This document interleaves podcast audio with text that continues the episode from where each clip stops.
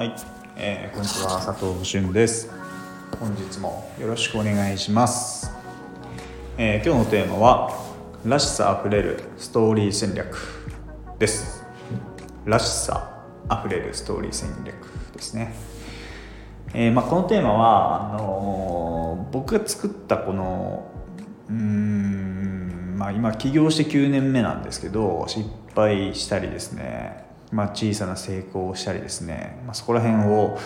ギュッとまとめた、えーまあ、僕がこう、まあ、9年目の集大成集大成というと大げさですけど、まあ、しくじり先生的まとめをしたような資料をベースに話します。まあ、簡単にもう一回自己紹介をします。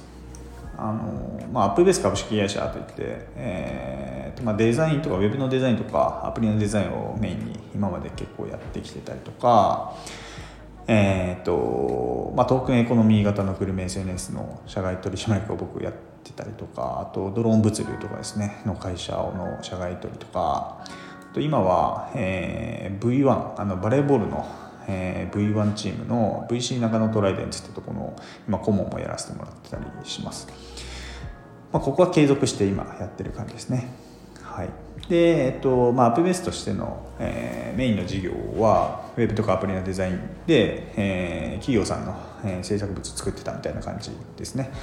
今まで500件くらいやってたりしたんですけどたりとか、えーっとまあ、オウンドメディアですね。DIY の専門メディアみたいなのを作って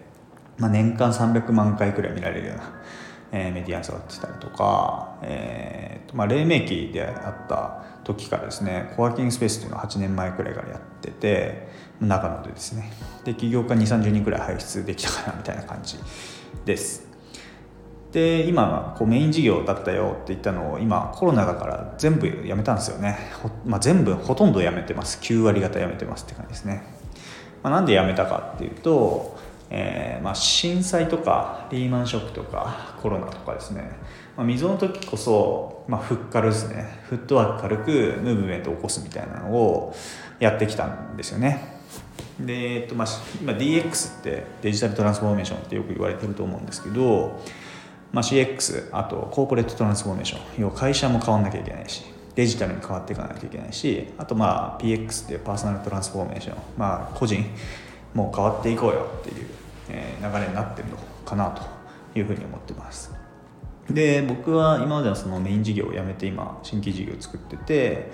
えーこれがまあプレーンっていうライフスタイルじゃねえやヘルスケアのブランドになってます。でいろいろここに今、えー事業としては集中しているような感じですね。でまあここからが、えー、とらしさあふれるストーリー戦略の、えーとまあ、概要になってくるんですけど、まあ、前提これ大前提なんですけど、まあ、僕2つの軸があるかなと思ってます。で1つはアイデンティティ、まあ、らしさですね。このテーマになってるらしさ、まあ、偏愛の集合体みたいな、えー捉え方をしてます。とあとまあビジネスですね。お金とかまあ資本主義っていうところ、まあ、相反するような感じではあるんですけど、まあ、ここ共生ですね。共に生きるのがまあ大前提かなと僕は思っていてただ、えー、と優先度として僕らしさが、えー優先度ナンバーワンだと、えー思っています。ただお金側の土台も固くしようねっていうコンセプトになってます。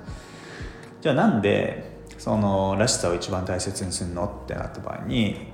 えーまあ、脳腫瘍になってですね3年前くらいに。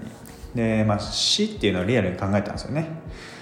で時間有限っていうのはよく言われてたけど本当に痛感して、えーまあ、心地よくないなみたいなことをやってる暇ないなと思ったんですよね、まあ、今は後遺症もなくて超元気でラッキーだなと思うんですけど、まあ、そうなった時にえーっとですね、まあ、本当やってるやりたいことやった方がいいよねってなったんですよ。で摂理に逆らわない。摂理ですね。自然の摂理とか言いますけど。で摂理も、まあ、3つあるかなと思ってて、まあ、1番目が地球のルールみたいな自然の摂理ですね。地球らしさみたいなところ、まあ、これめちゃくちゃでかい力というかルールですね。で2番目が、まあ、体のルールですね。僕たちのこう体とか。で、まあ、サーカディアンリズムっていう、まあ、外日リズムって言って、まあ、時間帯朝とか夜とかにこうどんどん変わっていくんですよね。昼はこういう感じがいいよねって。でスニップスとかですね。スニップスってまあなんか遺伝子の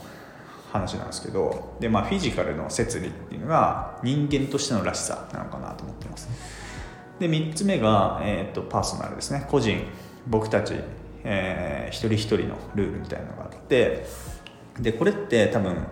原体験ですね。衝撃的な原体験とか、えー、育ってきた環境とかで、えーまあ、経験の摂理みたいなのが個人らしさなのかなと。この3つがあるかなと思っています。えーまあ、自然の摂理って僕最強だと思うんですよね。それに反したような、えー、行動とか、えー、取り組みって、まあ、いつか絶対無理がたたって勝てないと思うんですよね。ってことは、まあ、自然体の状態パーソナル、まあ、僕たち個人が、まあ、会社でもいいんですけど会社の自然体の状態っていうのが、まあ、最強なのかなと僕は思っています。その時間を忘れて夢中になっちゃう状態みたいなことですね。空気とかデータに惑わされないで自分の頭で考えて自分の言葉で話してる時ってやっぱ熱量もあるし人を巻き込めると思うんですよね。で昔からやっぱこう好きこそものの上手なれっていう言葉があるようにハマってる人となんとなくやってる人ってまあなんか全然差があるじゃないですか。だからこのハマってる状態自分がハマってる状態を見つけることがすごい大事なのかなというふうに思っています。また、えーとまあ、コモディティ化って言って、えーまあ、何でもコモディティ化しちゃうんですよね今。あのまあ高付加価値を持ってた商品やサービスが一般化しちゃうみたいなことなんですけど、うん、例えばうんなんだろうスマートフォン携帯とか出てきてカメラついた時衝撃だったじゃないですか。でもみんなカメラついてそれが普通になっちゃうみたいな状態がコモディティ化って感じですね。なんかすごかったけど普通になっちゃうみたいなことですね。だからなんか主観的、まあ、自分の中での主観的な羅針盤みたいなのが僕は必要かなと思ってます、まあ、大体高品質で低価格みたいな感じになってきてくるので、まあ、価格差とかで、えー、差別化してもしょうがないですよねきっと。でまあ物とかサービスっていうのはまあいずれコモディティ化しちゃうし、えーとまあ、機能的価値ですね。サービスとか商品が持つ性能とか機能って高品質当たり前だから真似されやすいし熾烈な戦いになっちゃうねっていう考えです。で上長的価値って言って、まあ、ビジョンとかですねストーリー、まあ、僕たち、まあ、プレイヤー側セラー側が歴史とか感情とか思いなどに、えーまあ、ユーザーさんが共感できるみたいなところって、まあ、パクりにくいじゃないですか。で、えっとまあ、純度100%みたいな感じでこっちもう作り手側がもうこういう世界観でいくぜみたいな、まあ、唯一無二だし、まあ、あとやってる方も楽しいと思うんですよね。だから物とかサービスにプラスビジョンやストーリーっていうのは、まあ、可視化していかないといけないなというふうに思ってます。なので、えーとまあ、今回の「らしさあふれるストーリー戦略」の「らしさ」が一番肝で、えーまあ、自分と向き合う旅に出るっていうことがめちゃくちゃ大事だと思ってるんですよね。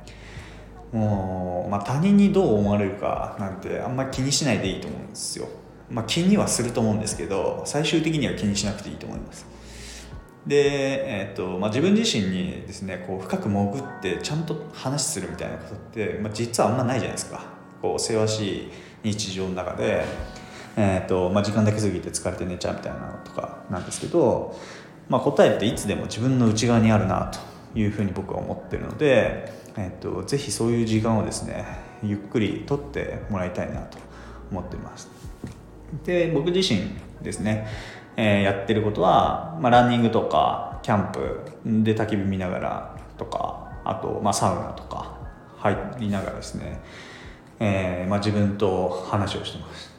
サウナとかね本当は物理的に暑いんで1個ぐらいしか考えれないですよね。ってなった時に溢れてるのって結構ナチュラルでその時にやらないといけないこととか本当の願望だったりするような気がするので、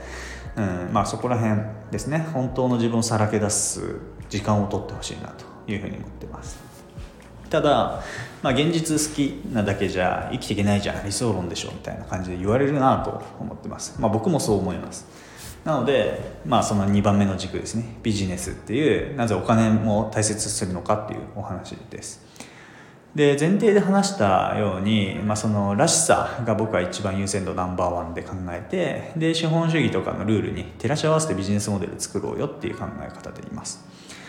あとは、まあ、お金に関して言えば、えーと、お金って僕バーチャルな、まあ、仮想的な共同幻想みんながこう信じきってるルールコンセプトみたいな感じで思ってるので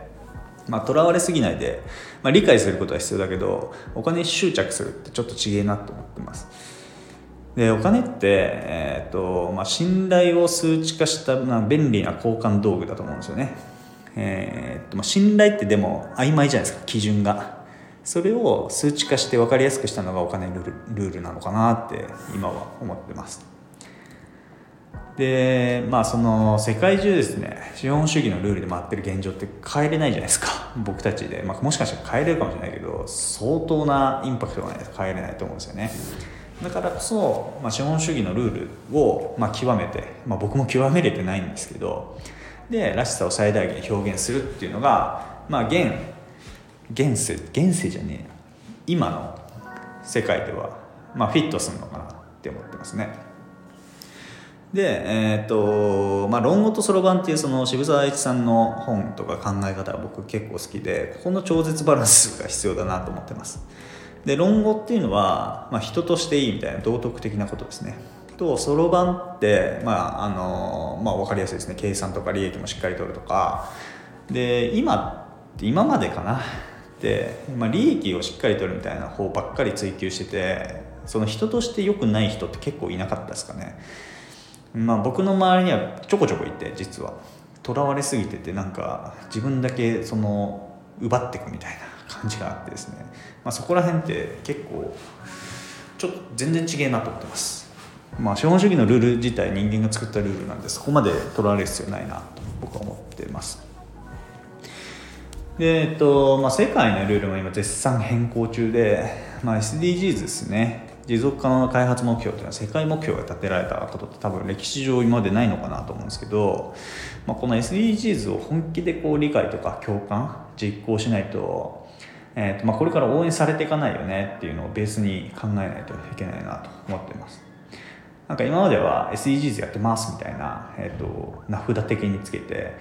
えー、コーポレートの印象会社の印象みたいのを上げてるみたいな企業さんがあったような感じなんですけど、まあ、ガチで理解してやってないと、まあ、バレちゃうなと思ってます。だからそこの本当に理解するっていうのは大事だなと思いますね。でえっとまあこの優先順位の考え方なんですけど今までってその資本主義が結構優位でお金稼ぐために結構やりたい放題だったかなと思ってます。で次が人間。で、まあ、そのやりたい放題やって過労とかうつになってこれ日本の話なんですけど自殺者数って年間2万人ぐらいいるんですよ。で多分今年コロナとかなのでおそらくもっと増えてると思うんですよね。でコロナって、まあ、現時点で2000人くらいの、えー、亡くなった方々がいらっしゃるんですけど年間2万人ですかね自殺者数。も10倍ですよ。ってなると、まあ、コロナも問題だけどこっちも問題だなと僕は思ってます。でまあその中で経済ばっかりやって環境を破壊しながらなんか利己的に人間が利己的にこう作っていったえー、世界で気候変動が起きて、まあ、地球に進みづらくなってますよね。火災が起きたりとか温暖化になったりとか、まあ、ここら辺で自分たちで自分の首を絞めてるような感じなのかなと感じています。でこれから逆で優先とか多分地球にとって悪いことしないとか、まあ、当たり前の感じなんですけどここをベースに自分らしく心地よく生きる人が増えてでお金にとらわれすぎないみたいな道具なんで。ただその資本主義の勉強って必須だよねとは思って。ま すでブーカーってご存知ですかね？ブーカーってその予測不能な時代って言われてるんですよね。まあ不安定とか不確実複雑性曖昧性っていう土台の上で、えー、と僕たちは今生きているので、まあ、予測不能なんですよ。もう一気にこうじゃコロナなんて多分誰も予想してなかったし、うん、っていう時代グラグラしてるような時代です。だからだからといって、まあ、事業計画作っても未来わかんねえみたいな感じで作らなくてもいいよねっていうことではなくて、まあ、事業理解とかね説明とかご理解していただくのに最低限事業計画とか必要ですよね、まあ、作った方がいいと思う。ああすいません。そう。で文化時代だけどなんからしさって時代変わっても不安定でも多分ずっと自分の中に僕はいると思ってるんですよ。だから、えーと、このらしさが一番重要かなと思ってます。ただ、まあ、言ったようにその基礎ですね。お金っていう基礎資本主義とかの、えー、考え方とか要は強い地盤を持ちながらじゃないと、まあ、理想的な家このらしさみたいなのが倒れちゃうと思うんですねグラグラっつって。らしさばっかり磨いててもなんかお金の部分がなかったら地盤沈下して倒れちゃうみたいなイメージですね。っていうのが、まあ、基本的には僕の考え方になります。でこれを、えーと、テンプレ化してて、えーと、これ後で概要欄概要欄ってあるのかな？にあのスライドシェアに資料を共有しておくのでよかったら見てもらえればなと思うんですが、えーとまあ、ステップ1は自分の声とやっぱ対話することですね。嘘をつかないってことですね。自分の本当の声に。世界観をこうさらけ出してらしさを定めるって感じですね。でステップ2は、まあ、ロジカルシンキングで本当先人の人たちが作ってくれたテンプレートを活用。プラスあの僕独自になんかカスタマイズしたテンプレートを貼ったのでそれに埋め込んでいくみたいなことですね。であとはまあ動くってことですね。動かなきゃ意味ないんで僕はまあ死ななきゃ OK だなと思ってます。なので、えっとまあ、今の話でですねえっとまあ、ちょっとやってみようかなとか思った人は是非あの概要欄のリンクからですねえ資料ダウンロードしていただいてなんか考えてみてもらえればなというふうに思います。えー、っとそうですね。結構多分大変だと思うんですよね。埋めるのも考えるのも。あと自分の声をちゃんと聞くっていうのもやっぱノイズが多くてですね社会は。まあテレビとか本とか YouTube 何でもそうですけどノイズが多いんですけどやっぱ自分の内に眠ってる熱い炎みたいなちっちゃい炎みたいなのに、えー、目を向けて本当はどういう生き方をしたかったんだっけなとか、まあ、会社としてもそうですね。会社としてのらしさみたいなのもあぶり出せると思うので、えーまあ、自分と向き合う旅に出るということを、えー、最後に言いたいなと思います。また何かこれ実際やってみたみたいなことがあれば是非教えてもらえると僕もなんか励みになるので教えてください。いやめちゃくちゃ喋ったな。はい。喉が痛いです。さよなら。